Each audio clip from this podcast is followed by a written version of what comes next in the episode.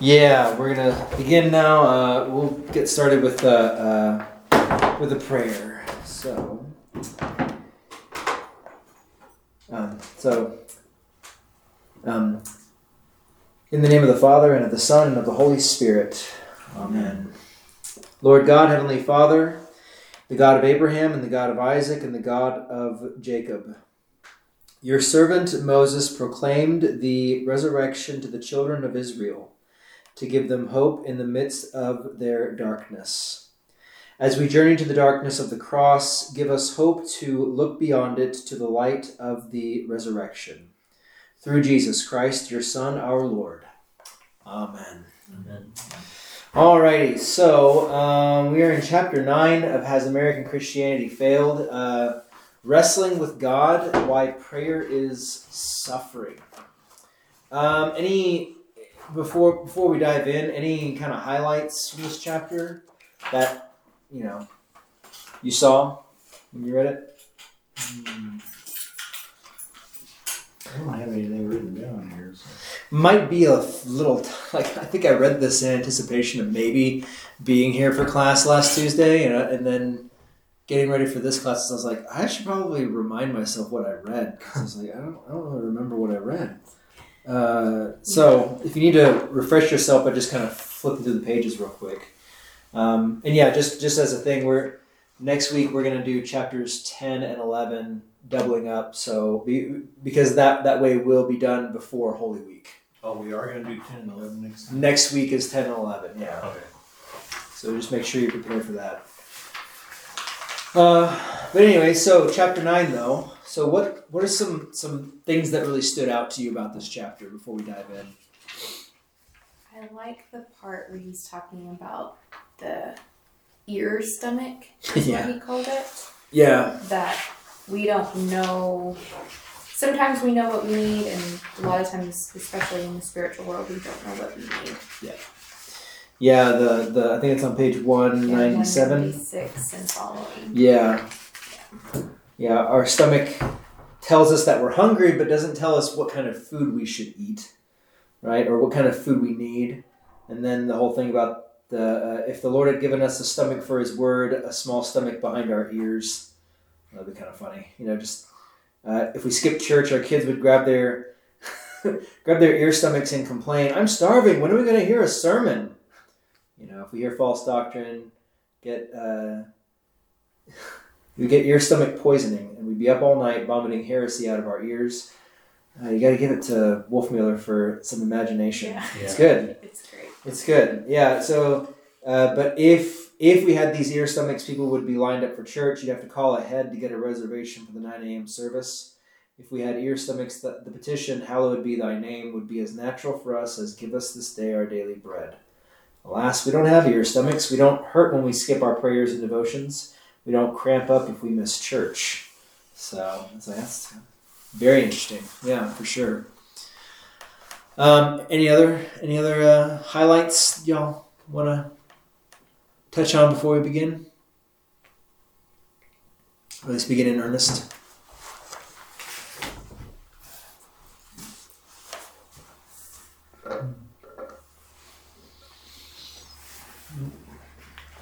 Nope. Well, most of these questions actually touch on the main the main points of the chapter. So, if y'all just want to dive on in, we'll, we'll, we'll do that. Um, so, this whole chapter is about prayer, right? And prayer can be kind of an elusive subject. Um, you know, if, if you talk to people about about prayer and what prayer means and the definition, everything like that, I mean, I would imagine get a diff- different definition from almost everybody. Um, but it's kind of interesting how Wolfmueller um, breaks it down and just simply say and simply just says the Christian prays, right? That we are commanded to pray, um, and then we learn about what that is later on in the chapter. But when he says prayer, uh, the the command of prayer is. Um, the command of prayer um, the command of prayer um, excuse me um, is an invitation. What does he mean that it's an invitation, first of all, before we ask the next question? How is it an invitation?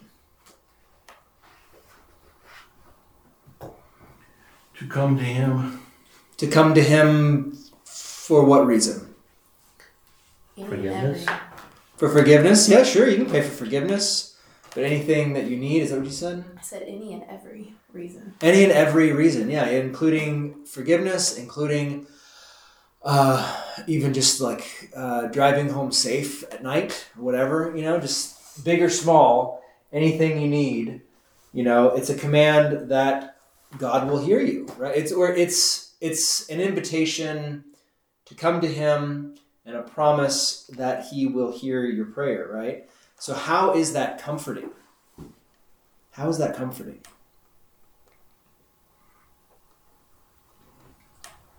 well, my answer to that question was I, I don't I didn't look up the verse, but it says the prayers of a righteous man are heard. Mm-hmm.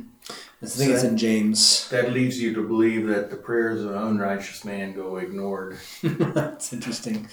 Uh, yeah, I don't know. Maybe, probably. Uh, yeah, it's one of those things. What what makes us righteous before God, and it's faith in Christ, right? So, prayer without faith in Christ wouldn't avail much of anything, I would imagine. So, yeah, probably aren't heated very much. Um, that's interesting. I think I think that comes from uh, from James. So yeah, I, I didn't look at the verse up, but I know it's in there somewhere. Yeah, it's in there. the prayer of a righteous man availeth much, as In the there King James says. Yeah, it's in there somewhere. Yeah, yeah, yeah. So yeah, it's comforting because yeah, God hears our prayers, right? He, uh, we are righteous for the sake of Christ, and therefore, you know, and and being baptized children of God, why wouldn't God our Father hear our prayer, right? Um, he's supposed to be a good father, so he promises to hear us out, and it's comforting because, well, I mean, if you didn't know that, would you be sure that God actually heard what you had to say? I mean, how what good is it to pray to a God when you have no idea if he can actually hear you or not, or if he even cares about what you have to say? Is that comforting at all? I'd say probably not. it's Probably like wouldn't be praying very much. yeah, probably not. What's what's the incentive, right? What's what's the incentive to pray when you're just like, well, if you don't have the invitation, if you're just kind of throwing a prayer out there, I think like I, I remember like one one time a friend of mine, he's kind of agnostic, and I and I was Christian. I, I you know went to church and everything. I was still kind of growing in my faith. I, you know, you always are, but uh, I was trying to talk to him about Christianity, and he was kind of agnostic, not really sure what what he, he knew that there was a God, wasn't quite sure who he was, blah blah blah blah. And then he said, you know, one day he told me, he said, I the other day I prayed, I prayed for you, and I was like, you prayed for me? What? Okay.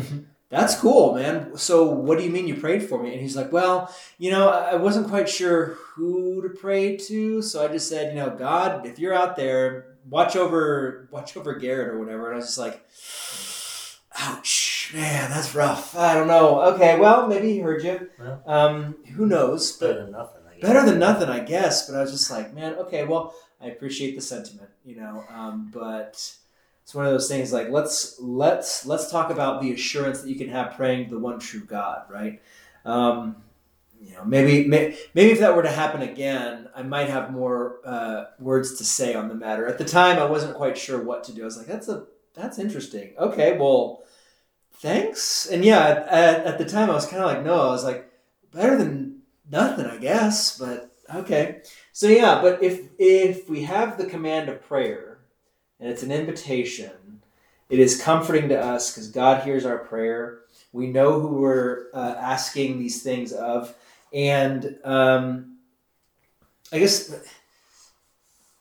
do you, are y'all put off by that language of command? Hmm. Does it put you off at all? No? Well, that's good. Do you think some people would be put off by that language of command? That we are commanded to pray? I reckon so. Probably, yeah. I I don't know. I, I I'd like to. You know, this this book has raised a lot of issues for me where it's like I'd like to just go out and sit out at uh, market plots with like a, a sign that says, you know, what do you think about God's command to pray or something? You know, it's like all these different things from this book, and just have a sign out, and hopefully people will come just talk to me. You know, um, yeah, I've se- I've seen a guy out there recently with a bullhorn. He's like a street preacher kind of guy, and I was like, all right, well, maybe I don't know if I would do that, but I was wondering, you know, I wonder what other Christians think about the command to pray, because I think a lot of Christians see prayer as like one of many options. Have y'all seen that before, or do you do you think that people think that way? You don't think people Never think that way? that way. No, I mean maybe people don't say it. I've seen people kind of act that way, where it's just like, well, you know, many options of what? of like how to how to help somebody you know so it's like um, when it comes to us as christians and um, living a christian life you know um, i wonder how many people really understand how essential prayer is you know i mean uh, many options what i mean by that is that uh, people will say well i, I gave them somebody needed some help, so I gave them some money or I referred them to somebody else. And then when you ask them, what did you pray for them? I wonder if they would say, well, why would I want to? What? I told you how I helped them. You know, you know, I gave them some money or I helped them out in this way or that way. It's like, well, did you pray for them? Well, no, I didn't. And and maybe that's because people kind of see prayer as uh, a last resort. I don't know. Um, but I really liked how well. I wish that he would have said something differently at the bottom of 193 because he says, you know, prayer is not an option. Uh, I would rather him say prayer is not optional. You know what I mean? Because when he says prayer is not an option, it's just like, well, it's off the table. Don't even worry about praying. I thought that was kind of a funny way to put it. But it's like prayer is not optional. That Christians just, Christians pray. You know, we always are supposed to be asking God for help or comfort or assurance or something uh, that is good and according to his will, right? And so I was just curious about y'all's thoughts about what it means to like be commanded to pray, and that we as Christians see it as a joyful thing. You know, it's not a burden to us because it's like, all right, I'll pray. It's it's a very light thing for us because of who we are in Christ, right? Yeah. The other thing, the Bible also tells us to pray without ceasing. Yeah. Whenever I read that, I think, well, we never get any work done. well, it's funny, yeah. Uh, I think Luther, who was a very productive guy, he's quoted as saying, or he's he he wrote down, it's like people ask me like, how do I get things done if I'm praying all the time? He's like, well, he says something like, uh, well, the more I have to do, the more I pray. You know, so it's like the more I have to do, I pray longer before I do it, and, and it's just like because I can't get anything done without God's help. So I think it's kind of funny that he put it he put it that way. It's just like, well, when you think of it, I mean, praying praying without ceasing that can look that can take on different forms, and you can pray while you do stuff. So you know, Well, yeah, you can pray while you're digging ditches, but when you're on a computer thinking about things, I don't. yeah, your that's true. mind is occupied. Yeah, that's true. Yeah, yeah, yeah. So I mean, it's it's so we have to rely on God's grace all the more, even in prayer, right? So yeah, pray without ceasing. Um, but when you do pray, I mean, I think that's the point nowadays that we have to really stress to people. I don't think we have to stop people from praying too much. you know, I think we need to encourage them to pray more than they do, right? So it's like we have to emphasize not, you know, it's like, hey, hey, hey, you know, stop praying so much. You know, kind of like in Luther's time, he had to rail against the monks for praying more than they did anything else. It's just like, or seeing that their prayers were more worthy than than uh, digging a ditch, changing a diaper, or whatever. You know, so it's like. Um, Nowadays, I don't think we have that problem. I think we have the problem of saying like you should probably pray more and emphasizing that Jesus says, you know, not if you pray, but when you pray, go doing these, go do these things. You know, it's an expectation. So, um, but anyway, so how about number two? The promise of prayer includes that He hears and answers, like we've been saying. Um, these questions are always so fun. Some of these are such bad questions, I think. but have you thought that all along? I mean, let's just a- let's answer that question before we move on. So, have you thought that all along? Yeah. Yeah. Good. Um, and uh, what is it? Well, that's good. So, asked and answered. Let's go on to number three. Uh, Oh, no, no, no. We don't want to go that quick. Yeah, no, right. Well, I mean, these yes or no questions always bug me. It's just like they're just, they're supposed to be discussion questions. When you just ask like yes or no questions, like yes, no, all right, great discussion. Let's move on. uh, so, I um, wrote down that his yeah. answers may be immediate, later, or no. right, Yeah. yeah, that he always answers. But he always Yeah, answers. that's right. Um, with that, that, yeah, definitely. So yeah, um, and I know. I was just trying to think of the last time I actually talked to somebody about prayer, and they were actually frustrated because they believed that God wasn't answering or something. I mean, we have all these hypotheticals. I don't. I don't know if we actually have all these conversations anymore about prayer and stuff. I guess that's what this time is for. But yeah, he answers yes, no, not yet, or wait, right? Um, and sometimes, uh, yeah, sometimes it takes a long time for him to answer a prayer in a decisive way, I guess. Well, I guess not decisive, but I mean in a very yes or no way, right? Um, sometimes that happens. So, in the meantime, we probably need to pray for patience, right? Um, so, and I, let me see, where let me say this. Um, what did y'all think about, to kind of stray off a little bit here, because we can go through these questions pretty quick. When it comes to repeatedly or continually praying for certain things, what did y'all think about um, the passages that he used from uh, Genesis 32 with Jacob uh, wrestling with God and the Canaanite woman um, from from uh, oh where was that? And the Canaanite woman, I can't believe I'm not remembering this, but it was a our gospel text a couple weeks ago from The uh, feed uh, crumbs to the from the dog. Right, get right, yeah. there, yeah. Yeah, I'm drawn. I'm dr- drawing a blank. It's been it's been a it's been a week to say the least since Henry got here. So uh, since he was born. So yeah, it's been. I'm, I'm kind of tired, so I forget. But um, uh, yeah, the Canaanite woman um, in Matthew. That's right, Matthew chapter 15. So, anyways, what did y'all think about the persistence exhibited by Jacob and the Canaanite woman? Did y'all think about think about that while y'all were reading through this? Have y'all thought about that as a model for prayer before? Well, in the gospel, Jesus talks about the widow who goes for the judge, and the judge doesn't want to hear her case, but Mm. because she keeps bothering him, he grants her her wishes. Mhm. So it's just the same thing. Yeah. Okay. How much more will God, who is a righteous judge, hear you and grant you what is good, Mhm. right? That sort of thing.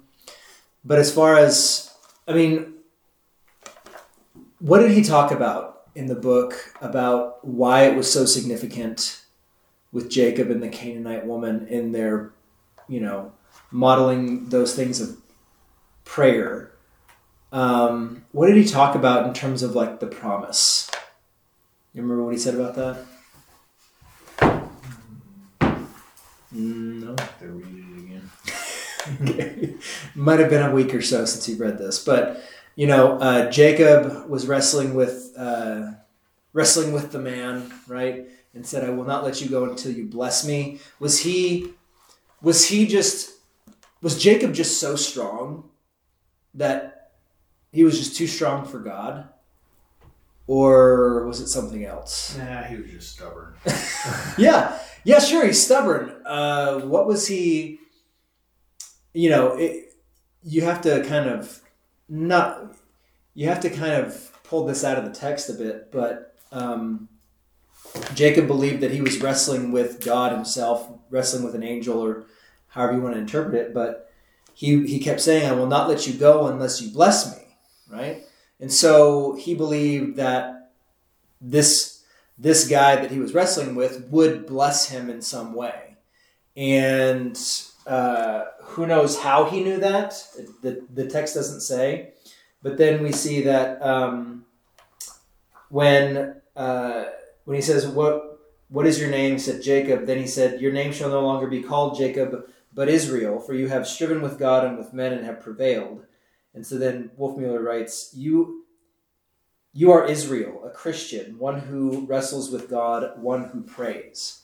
That we hold on to God and His promises, and we don't let Him go because we know that He has promised something, right? That the Canaanite woman was holding on to the promise that she had heard of Jesus, that she knew that He was the only one who could heal her daughter. And so she kept humbly petitioning Him and pleading with Him to heal her daughter, right? Uh, and, and that's that's how prayer works. It's not that we're so strong or we're prayer warriors and and you know fighting off uh, the devil by ourselves or whatever with our prayers. That our prayers are so great, but our prayers are based on the promises of God, right? Have y'all thought of it that way before? Yeah. Well, he promises he'll hear if Yeah. you're a righteous man. yeah, righteous for the sake of Christ. We'll we'll throw that in there too, right? So yeah, so I just want to throw that in there that uh, the promise of prayer includes that He hears and He answers, and you know, especially when the answer is not yet, or the answer is maybe silence, right? That we continue to be persistent, holding on to the promises of God, holding on to His promise that He's laid out in His Word uh, and praying according to it, right? Trying to supplement this because that was a bad question. Have you thought it all? Have you thought that all along? Yes or no? All right, move on. Right? I'm just trying to supplement a little bit. Any any thoughts about that? Any questions? No. No, I got what I'm thinking is, uh, is my answer to question five, so we'll get to it. We'll get to it. That's all right. Yeah. You're praying for patience right now. That's good.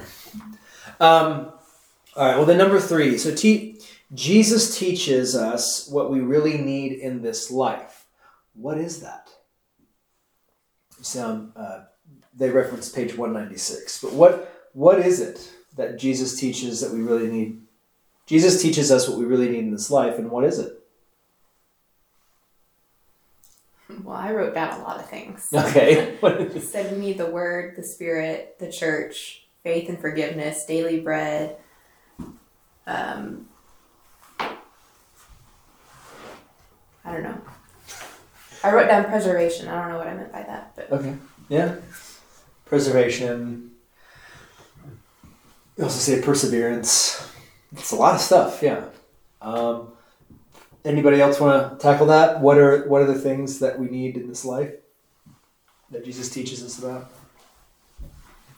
Well, I went a little different direction than that. I went Okay. from physical to spiritual. I go, what do you need in life? You need air.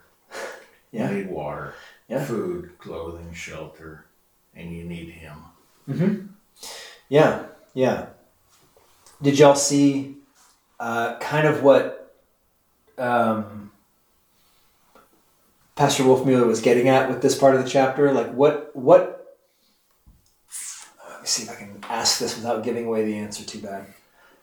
How does Jesus? oh, man, I can't. I just can't. I, I can't do it without saying the word. What does He give us that encompasses all that we need in this life? You know, what is what? Is, yeah, that's right. Yeah. what does he say when when people when his disciples say say Lord teach us how to pray and he goes all right when when you pray say our Father who art in heaven hallowed be thy name right that the Lord's prayer is full of everything that we would need and, and it all and it includes all the things that that y'all were saying right and a, a lot of the things that you were saying James was what would, what would probably be included in daily bread you know at least according to our understanding of the small catechism right all that we need to support this body and life. Um, and you know anything beyond that, you know, lead us not into temptation, but deliver us from evil. You know, spiritual care in that Thy kingdom come, Thy will be done. Right? I mean, it, it's just all encapsulating. Um, and, and does first of all, does the does that sound like it's just too easy to say the Lord's prayer? Like that that's the answer, the Lord's prayer. All right. Is that too easy? or does it feel like that sometimes? Mm-hmm. I feel like sometimes we just, maybe this is just me, but we just blindly say the Lord's Prayer and don't actually know what it means. Sure. Yeah. You know, Yeah. Yeah. so So I mean, you say it all the time. Yeah. But it's sometimes it's just words. yeah. Um, what is it? We shouldn't shy away from prayers by rote, and by that I mean memorized prayers. You know, prayers learned learned by heart, like the Lord's Prayer. We shouldn't shy away from those prayers, uh, but we should shy away from mindless prayer, right? Yeah. you know, just kind of going through the motions, not really thinking. Yeah, not really thinking about it, rambling on. Yeah. So, but the Lord's Prayer, maybe maybe this could be a nice exercise for y'all, and and, and I would encourage this for sure. You know, definitely pray the Lord's Prayer. Also, try at some point to, um, as you're going through the Lord's Prayer, simply attach someone to one of those petitions. You know what I mean? By saying, you know, give us this day our daily bread, especially, you know, uh, John, who um, is struggling right now because he can't find a job. You know, we pray that you would give him his daily bread in, in finding some means of supporting himself. You know, and lead us not into temptation, um, but deliver us from evil, especially, um, you know, Sally, who's in the hospital because she's really struggling right now spiritually. Lead her not into temptation of despair, yada, yada, yada, right? You just kind of like try and attach somebody and even yourself, you know, el- elaborate on one of those petitions from time to time and see what happens, you know? Um, it actually might show you just how rich the Lord's Prayer is and, and how it can be tailored to whatever needs you have and whatever needs somebody else has that you're praying for them you know? I do that a lot. you do that a lot? Yeah. good. It's good. It's a good practice. It's good practice. I should do it more. I'll say that. Um, i should do it more. And i'm i'm convicted every time i read luther in the large catechism because he says you know if only pastors would just every day say the Ten Commandments, say the Apostles' Creed, and then pray the Lord's Prayer for themselves and for their people, we would be in a lot better place right now as far as our churches. And I was like, that's a good point. You know, I should do that more often, setting aside time to pray like that. Um, so, uh, yeah, any other thoughts on this?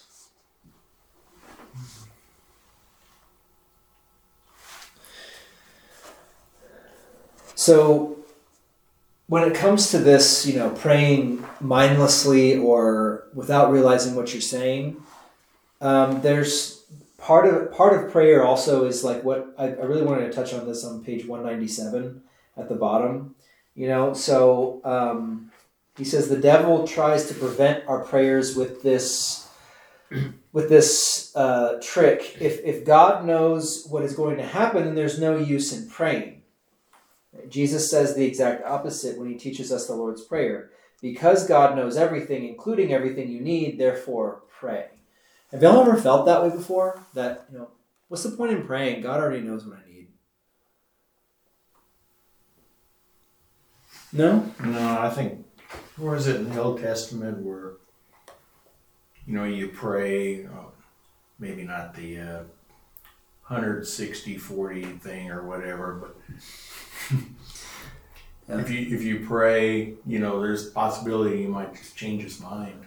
Oh yeah, yeah. Uh, like like what Moses did with the Israelites and and um, Abraham with Sodom. with Sodom and is, I think, Gomorrah. what you're talking about. Yeah. Okay, I get what you. Yeah, yeah. So he's like, if there's only ten, then spare it for ten. It's like, Yeah. yes, I will spare it for ten. Right. Um, if there are ten righteous people, then yes, I will spare the the city. Right. Yeah. I mean, yeah. You never know what's going to happen when you pray uh, for the needs of somebody else or yourself. Right. I mean, you God could relent. Right. And, and and spare spare people from from His wrath. Um, I have though heard from people recently uh, that they're just like you know sometimes I struggle with that where I think to myself I'm tempted with the thought you know God knows what I need. So what's the point in praying for it? You know? Or you know God knows what's going to happen. What is what am I like who am I to ask for any of this stuff or whatever? And it's just like yeah, but come on. I mean, it's clearly a cop out, right? And thankfully, the people that have talked to me about this before, they they know that it is, but it's something they struggle with, um, and it, and it is it, it is a lie of Satan, right? That that um, it's a little bit of a trick uh, to keep us from engaging God in prayer, right? So I just wanted to ask ask that out, ask that. Then you got to go back to question one. Prayer is a command. Right. Yeah. It, it's it, it's a command. It's an invitation to, for you know the creator of the universe to hear your cares and concerns and what you need. Right. Um, yeah. It's a command. Yeah. And, and and we should do it joyfully. Right. Knowing who God is now that we are righteous for the sake of Christ. Right. Um. All right. So I think that's that's pretty good right there. How about number four? Uh, the words we pray from Scripture have an advantage over our quote unquote heartfelt prayers. And I love the question. What? What? Yeah, yeah, I love it. That's great. Uh, so I mean, I I will expand on it then. so what are the advantages of praying from Scripture? You know, straight from God's word. Yeah, from yeah, from God's word. Um, what? It's not Yeah, tinted by our sinful natures. yeah, or at, at, at least our sinful nature's probably hindered in some way by God's word, or I don't know, however you want to put it. But I think you're right that um, our sinful nature to say, you know, um, I think I used a bad example this morning. I was like praying for a Ferrari or something like that. You know, it's like when you just need a ride to work, and and all you're all you're saying is, Lord, all I want is a Ferrari because that's how I got to get to my job at the gas station or something. You know, it's like, well, it's probably not going to happen. Um, but uh, when you say, Lord, you know, um, you you uh, what is it? Uh, if you if you even say you can connect it this way, if you pray according to the Psalms, right? Uh, at our house, we we we try and pray uh, the um, prescribed uh, prayer for the table prayer in the small catechism. You know, the eyes of all look to you, O Lord, and you give them their food at the proper time. You open your hand and you satisfy the desires of every living thing. Right? And if you say that, and it's like, okay, from that, Lord, you have promised that you would satisfy the desires of of what we need and what we need to sustain this body and life. Therefore, Lord, I need to put food on the table, so I got to get to work. I don't have a car, I don't have a ride. Provide some way for me to get there. That's praying according to Scripture and not just simply saying, God, just send me a Ferrari or send me my own truck or something. I don't know, whatever you like. Uh, out here, you probably say, like, you know, send me a Ford F 150 King Ranch Special Edition or something like that. Uh, it's like, well, that's probably not going to happen, uh, but he's probably going to put someone in your life to give you a ride to your job, right? Or something like that. I don't know. But he's going to give you those things that you need, right?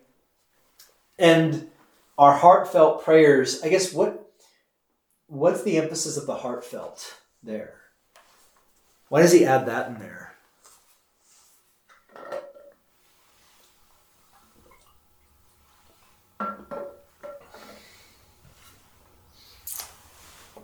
How how is prayer seen by American Christianity, as we've heard from in the in the previous chapters? How does American Christianity see prayer? Spontaneous proof of the spirit within you. Oh, that's interesting. Yeah, okay. Spontaneous proof of the spirit within you. Um, in some way, maybe even also uh, our working of God's will, or I don't know. It's some I don't know. It seems kind of mystical in some ways, right? That um,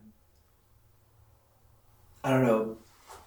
I think I've, I've, heard it before say said that like you know someone who's a proponent for you know um, I don't know this kind of mystical kind of prayer.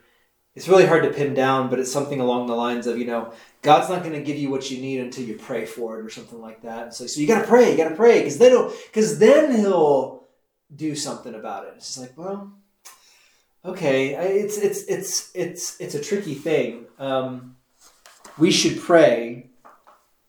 Um, but when we pray according to Scripture, we know for sure that the things that we're asking for, for are in fact His will, right?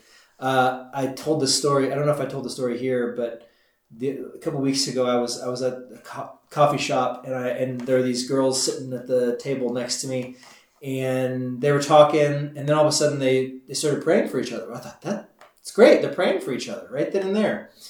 But the prayers they were saying were, I mean, I won't say that they were impious, and I won't say that God didn't hear them. But what I will say is that they were just, it was, it was, it was kind of sad because uh, their prayers were just a bunch of the language of, you know, um, uh, God, just let them feel your presence. Let your presence be known so that they would um, just know that you love them, God. And it's just like it's it's it's this kind of prayer that's very repetitive. Um, Feel good, I guess you could say. feel good. Yeah, you're you're just trying to make that other person feel better. Um, and the the the language of feeling, you know, let them feel your presence, Lord. And as a as opposed to as opposed to praying from scripture, which would be like, you know, this morning Audrey um, was talking about how, you know, when when her husband Dave was going through, you know, his last moments in life and she was struggling, she prayed Psalm 51, the offertory that we sing on Sundays, you know, um, create in me a clean heart, O God, and renew a right spirit within me. You know, um, restore unto me the joy of thy salvation, right? That's a great prayer, you know, because it's from God's word, right? And so when you do that, you are you are comforted in knowing that you don't have to necessarily add on the end if it is your will please grant me these things you know? If we're praying according to god's word we are assured that it is according to his will. Does that make sense? Yeah? And um, our prayers should should grow out of scripture should grow out of his word and his promises right? And we can be more sure of his word than our own heart right? Uh, if a prayer is heartfelt but not scriptural i mean it's not all that beneficial i would imagine right uh, in fact i'd be pretty plain in just saying you know well uh, if a prayer is heartfelt but not scriptural or uh, not according to God's word, then probably better left not saying it on some level, if you know what I mean. Um, any thoughts about that? Any any any questions about that? Well, I was on the same page with Noah on this one. I said that because those prayers are inspired. So Yeah, yeah. and and you can totally make them your own too, right? Uh, we are we're we're taught to pray from the Psalms and from the Lord's Prayer, um, and even from uh, even from certain canticles or songs like uh, the Magnificat or the Song of Hannah or the Song of Moses or things things from Isaiah, right? Um, these these things teach us how to pray as well. And I'll say this too, and we can I'll say this and then we'll move on to the next one. Um, that uh, if we don't, I'm I'm not about to lambast anybody for how they pray, right? I'm not about to say that a prayer that is not crafted expertly is not heard by God, right? That's not that's that's not what makes a prayer heard. It is faith, right? Faith is what counts when it comes to praying. And the thing is though is that we should encourage each other to pray more robustly. You know, that we should encourage each other to pray according to God's word whenever we can, right? Um, and I say that because, you know, I think a lot of people would get upset by critiquing prayer because they'll say, well, it's just how that person prays. What's the problem with it, right? Very individualistic. But um, you also have to take into account, um, like, uh, who you're praying for, or even who you're praying with. If you want to pray with somebody then and there, right? Um, and I use this example in this morning that I have this. Uh, let me see if I can pull it out real quick. Oh no, it's in my other bag. All right, but it's my pastoral care companion, and uh, it's got all these different uh, passages of scripture and pieces of pastoral care and counsel for different times of life, spiritual distress. Uh, someone has a kid, you know, a baptism. Someone is um, considering suicide. All all kinds of stuff, and there's a prayer in there for for a young child when they're sick, and it's very simple. And it's great. It just simply says, uh, "Dear Jesus, you know, so and so is sick. We pray that you would make them feel better. In your name, we pray." And that's it, you know. But let's say I took that prayer to the deathbed of a dying man who's been a Christian his whole life and he's matured in the faith and I simply just sat at his deathbed and said that simple little prayer. That's a good prayer, but at the same time, it's it's it's going to be lacking in some ways of encouragement or comfort. You see what I mean? Right?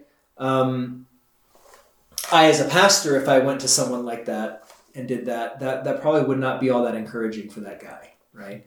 Um, and I liken it also to this um, if we just simply, I don't know, if we don't encourage each other to pray more robustly or according to the Word of God, um, it's like, let me see if I can put it this way. It's it's it's like if you know Charlotte right now, she can say a few words.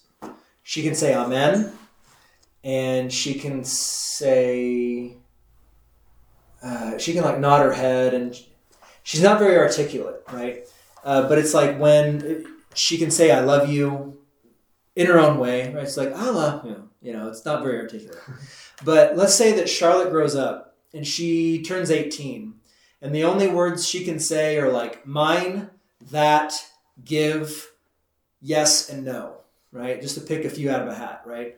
She could get through some part of her life fairly okay being 18 and and being able to say more but she just doesn't want to you know um, that's that's actually would would be kind of neglectful on our part as parents to just be like that's okay honey. You just simply say those five words and you'll be just fine.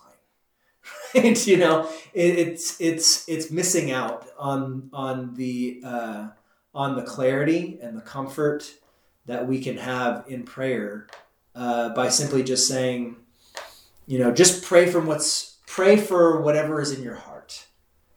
You know, am I making some sense here? Am I am I sh- striking a nerve or you know, does that kind of make some sense what I'm saying? Well, um, when you said the prayers aren't heard by, well, I mean,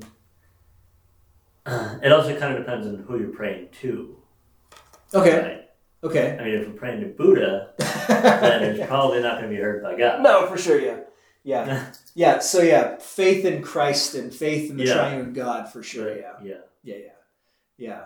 Well, so but does it does it make sense that we should be encouraging each other to pray more I keep using that word robustly, but it's like, you know, for us who are more spiritually mature than little children, at least we should be, it's kind of like in Hebrews where the the the writer of Hebrews says, you know, um, you you need the spiritual milk even though you should be eating meat by now right?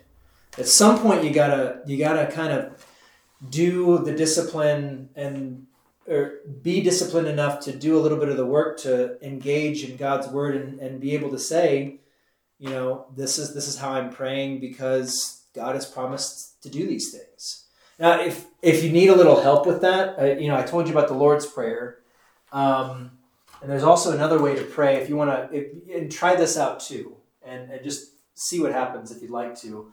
But when you're, we were taught the seminary to kind of uh, craft our own prayers. You know, sometimes on Sunday mornings we have the prayer of the church, and the synod puts out prayers of the church tailored for the readings. It's usually what I do. Um, and but I could write them my own on.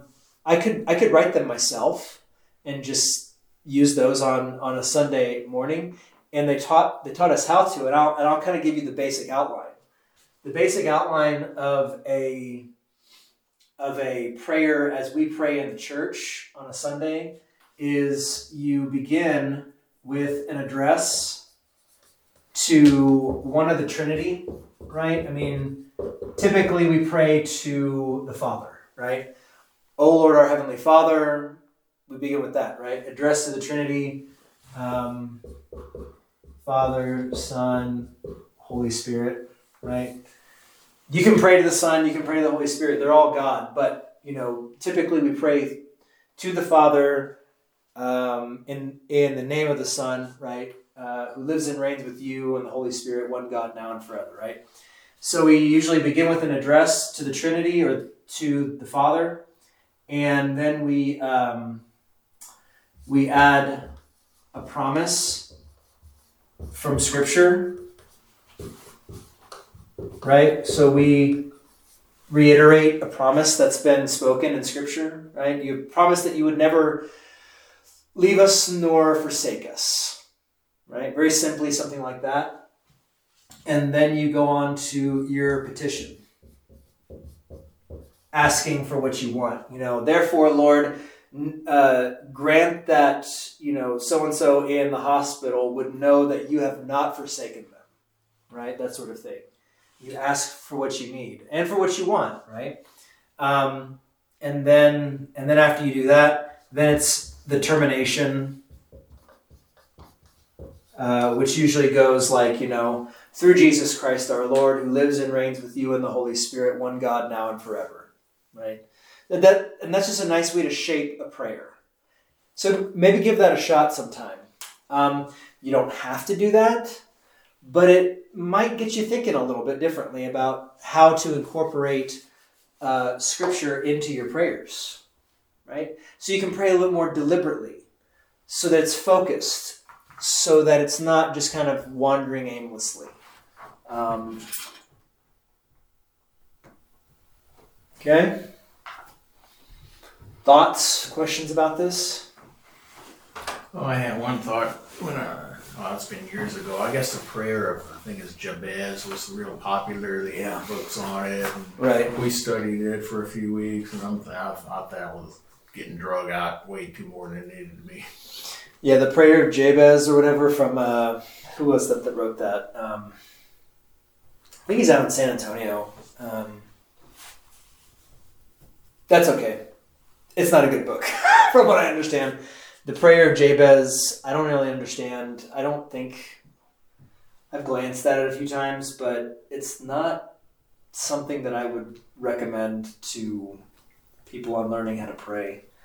Um, It, it, I don't know the, I can't remember all of it, but it seemed like it was a self-serving kind of a yeah, deal. Yeah, yeah, that's that's that's what I've gathered from it. That it's it's very much um, it's very mystical in that way. That kind of American Christianity understanding of prayer. That you know, um, I don't know that it's some sort of experience or some sort of work that you do that sort of curries favor with God or manipulates him to do what you want or need or something like that. It's it's not Yeah, I don't remember everything, yeah. but I do remember I was not impressed. Okay, fair enough. All right, fair enough. Well, so um, I would encourage y'all to try and when when you pray, try try shaping it in in this way, um, and uh, and even on Sunday mornings, if you hear the prayers of the church, maybe um, see see how it fits, right? Because I think this last Sunday the the the collect for the Sunday, the prayer of the day, right, was um, Almighty God, our heavenly Father, your mercies are new every morning, and though we deserve only punishment, you receive us as your children and provide for all of our needs of body and soul. I mean, those those promises are found throughout Scripture, right? And then the petition comes: Grant that we may heartily acknowledge your uh, grant that we may heartily acknowledge your your merciful goodness, give thanks for all your benefits, and serve you in willing obedience. And then the termination through Jesus Christ our Lord, and on from there. See what see what you get. Give it a shot. Okay. So, all right. How about number five? So we can keep on rolling here. Prayer is taught according to page one ninety nine. Um, what have you learned about prayer from this chapter? What'd you put down?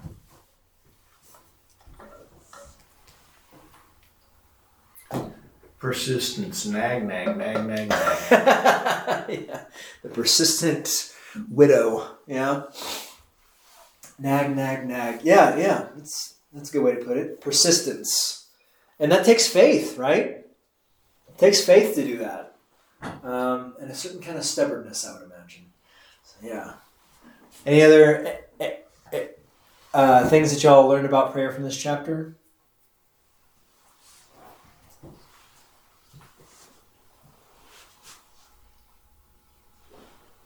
No.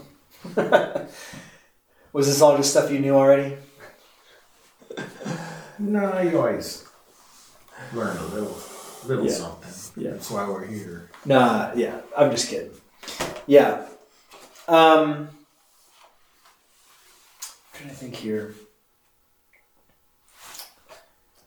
Have you have y'all been convicted to pray more from this chapter? Or maybe encouraged to pray more from this chapter?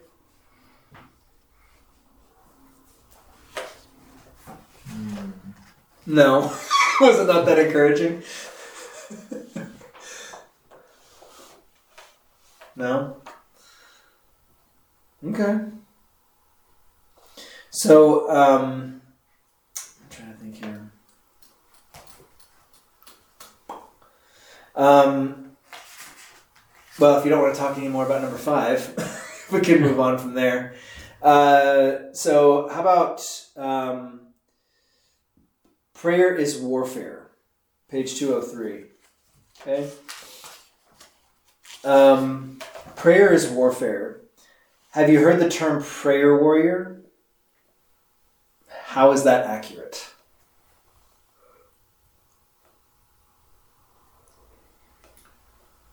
Yes. yeah, you've heard it. All right. Well, we're in a constant battle. Battle against against the spiritual. The evil forces. Yeah, yeah. So, I, I'll be honest with y'all. I, I I used to not. I'm, I'm still kind of on the fence about whether or not I want to ascribe that title to anybody as a prayer warrior, Um, because I'm it's one of those things that like it it, it, it kind of skirts the line of uh, of seeing who's doing the work, as it were. Does that make sense?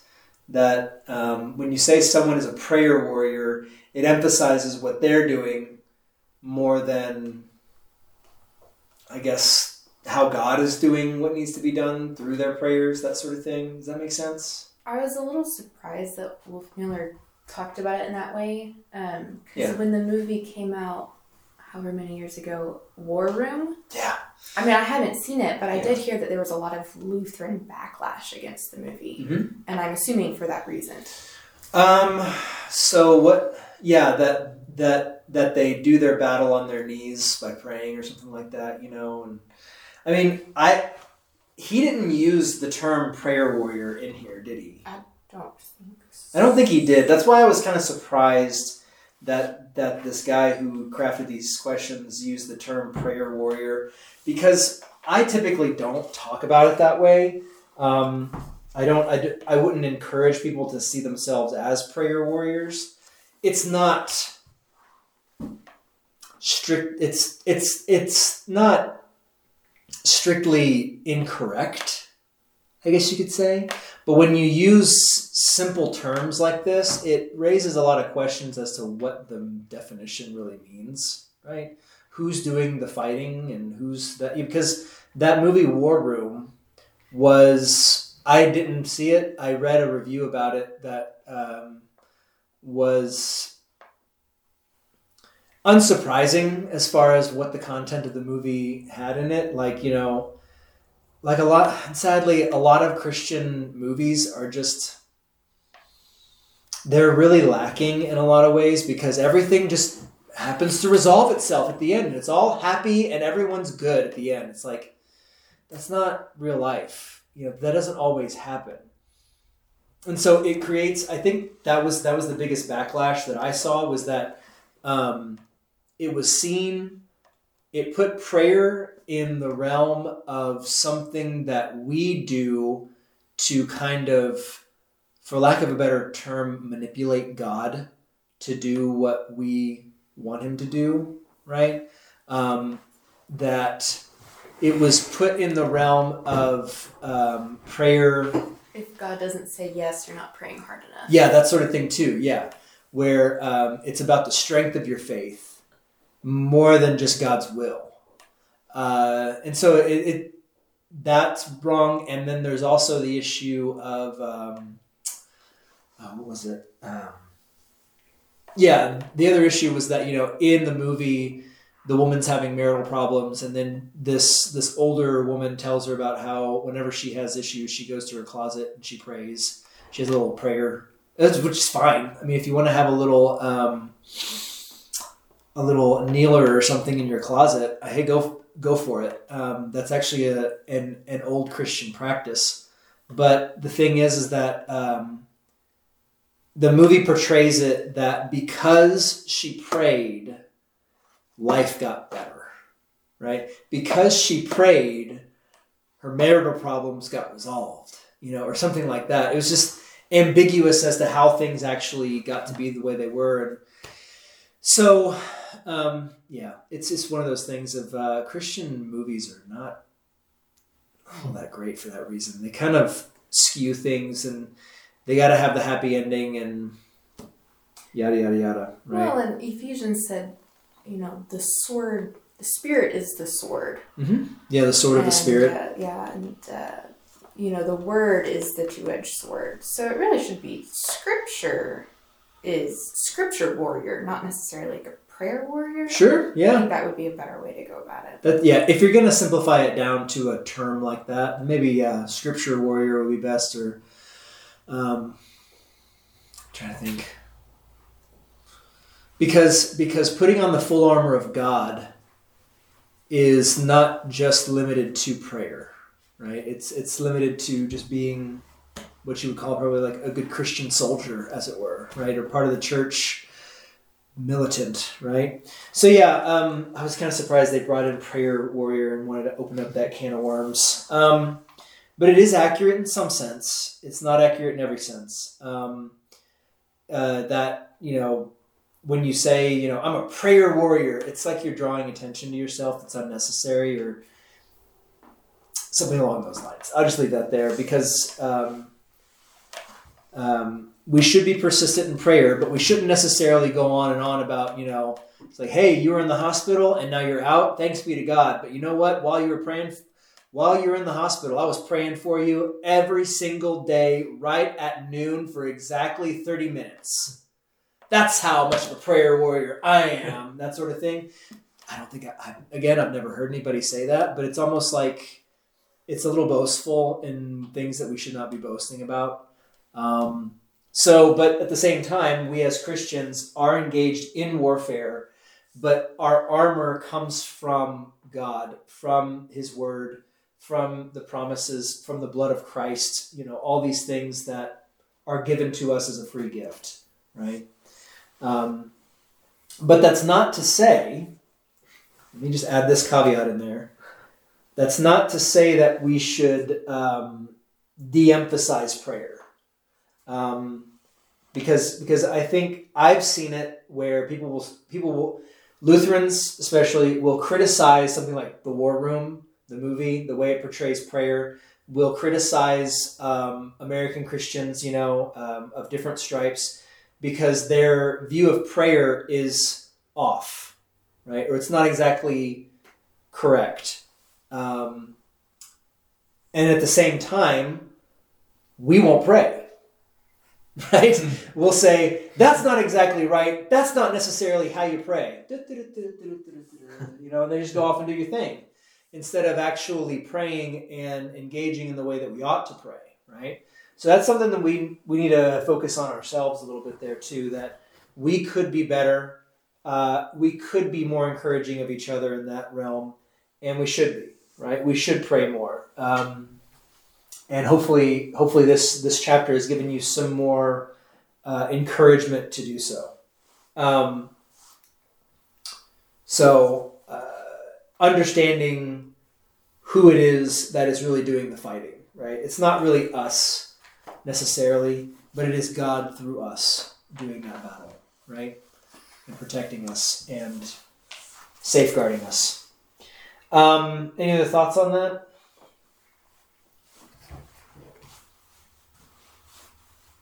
Nope. All right, how about that last question? Um, and I think this is a good one to end on for sure.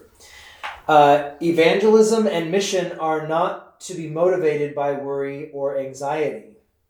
How is uh, how is mission panic or or um, or evangelism crisis undone by prayer?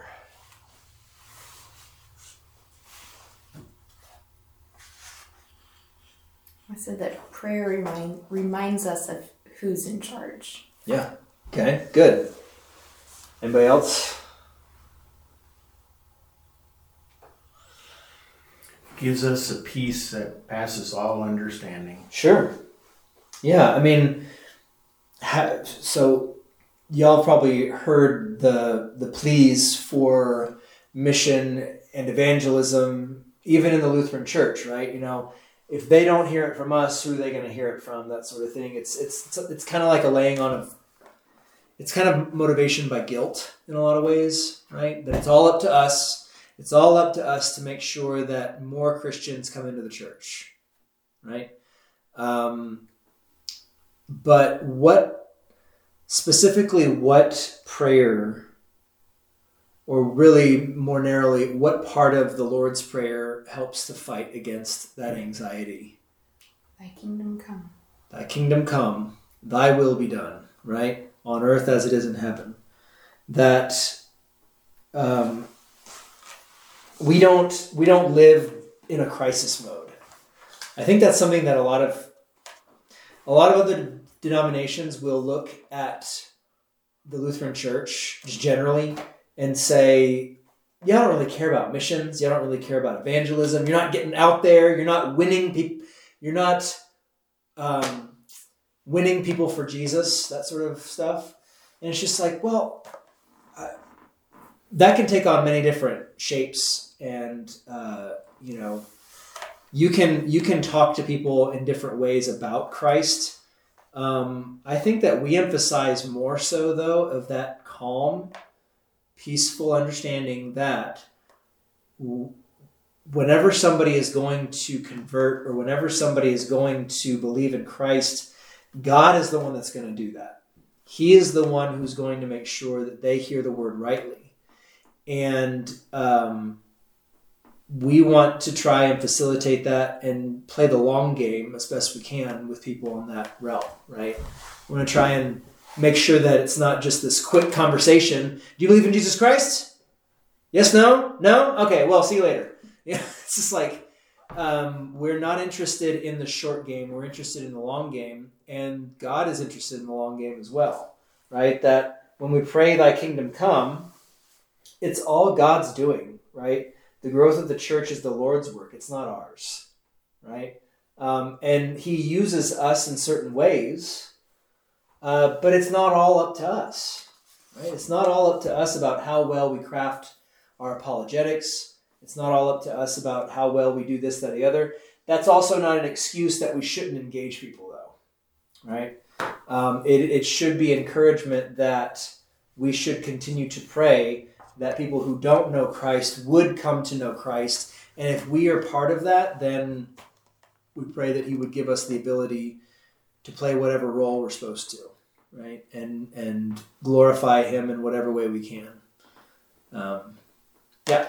Um, kind of like, uh, and I'm not bashing our church or any other church out there. Sure. But, um, my mom kind of said to me, she's like, "Well, I like this church that we go to, non-denominational, sure. Yeah. because it's a lot like our old church. They have a lot of missionaries overseas Mm. and this, that, the other. hmm Um, what's your thoughts on that? My thoughts on that. Yeah, Um, I mean, the Missouri Synod has a lot of missionaries. yeah, Um,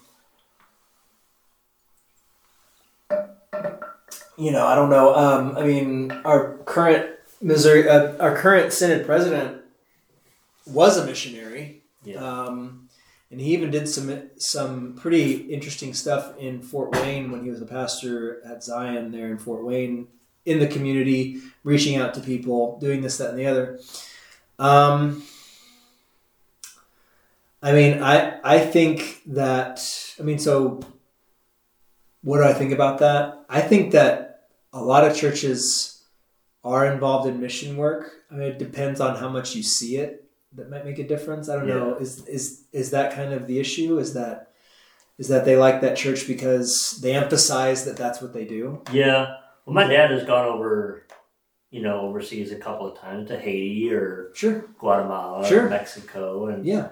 done you know a little bit of stuff. Yeah. Sure. Good. But um, that's that's just one of the things. Like, That's where their heart's at. yeah, I guess so. Yeah. Okay. Well, and in our old church, our home church in Illinois, had a lot of a lot of missionaries. It was AFLC. Yeah. Um, had a lot of missionaries overseas, and always, you know, we're building this church over in Guatemala, or building a school over in Haiti, or Yeah. something. Yeah.